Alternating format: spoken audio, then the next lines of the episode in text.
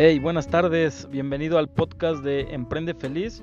Le llamamos así porque tenemos la firme creencia de que para emprender un nuevo proyecto necesitamos primero tener un balance en nuestra vida junto con la de nuestro trabajo y de esta manera poder eh, tomar decisiones acertadas, decisiones correctas para nuestro proyecto de vida. Entonces, bienvenido, vamos a estar hablando mucho de diferentes temas de vida y de emprendimiento. Entonces, te damos la más cordial bienvenida. Eh, me presento, soy Luis Toledo.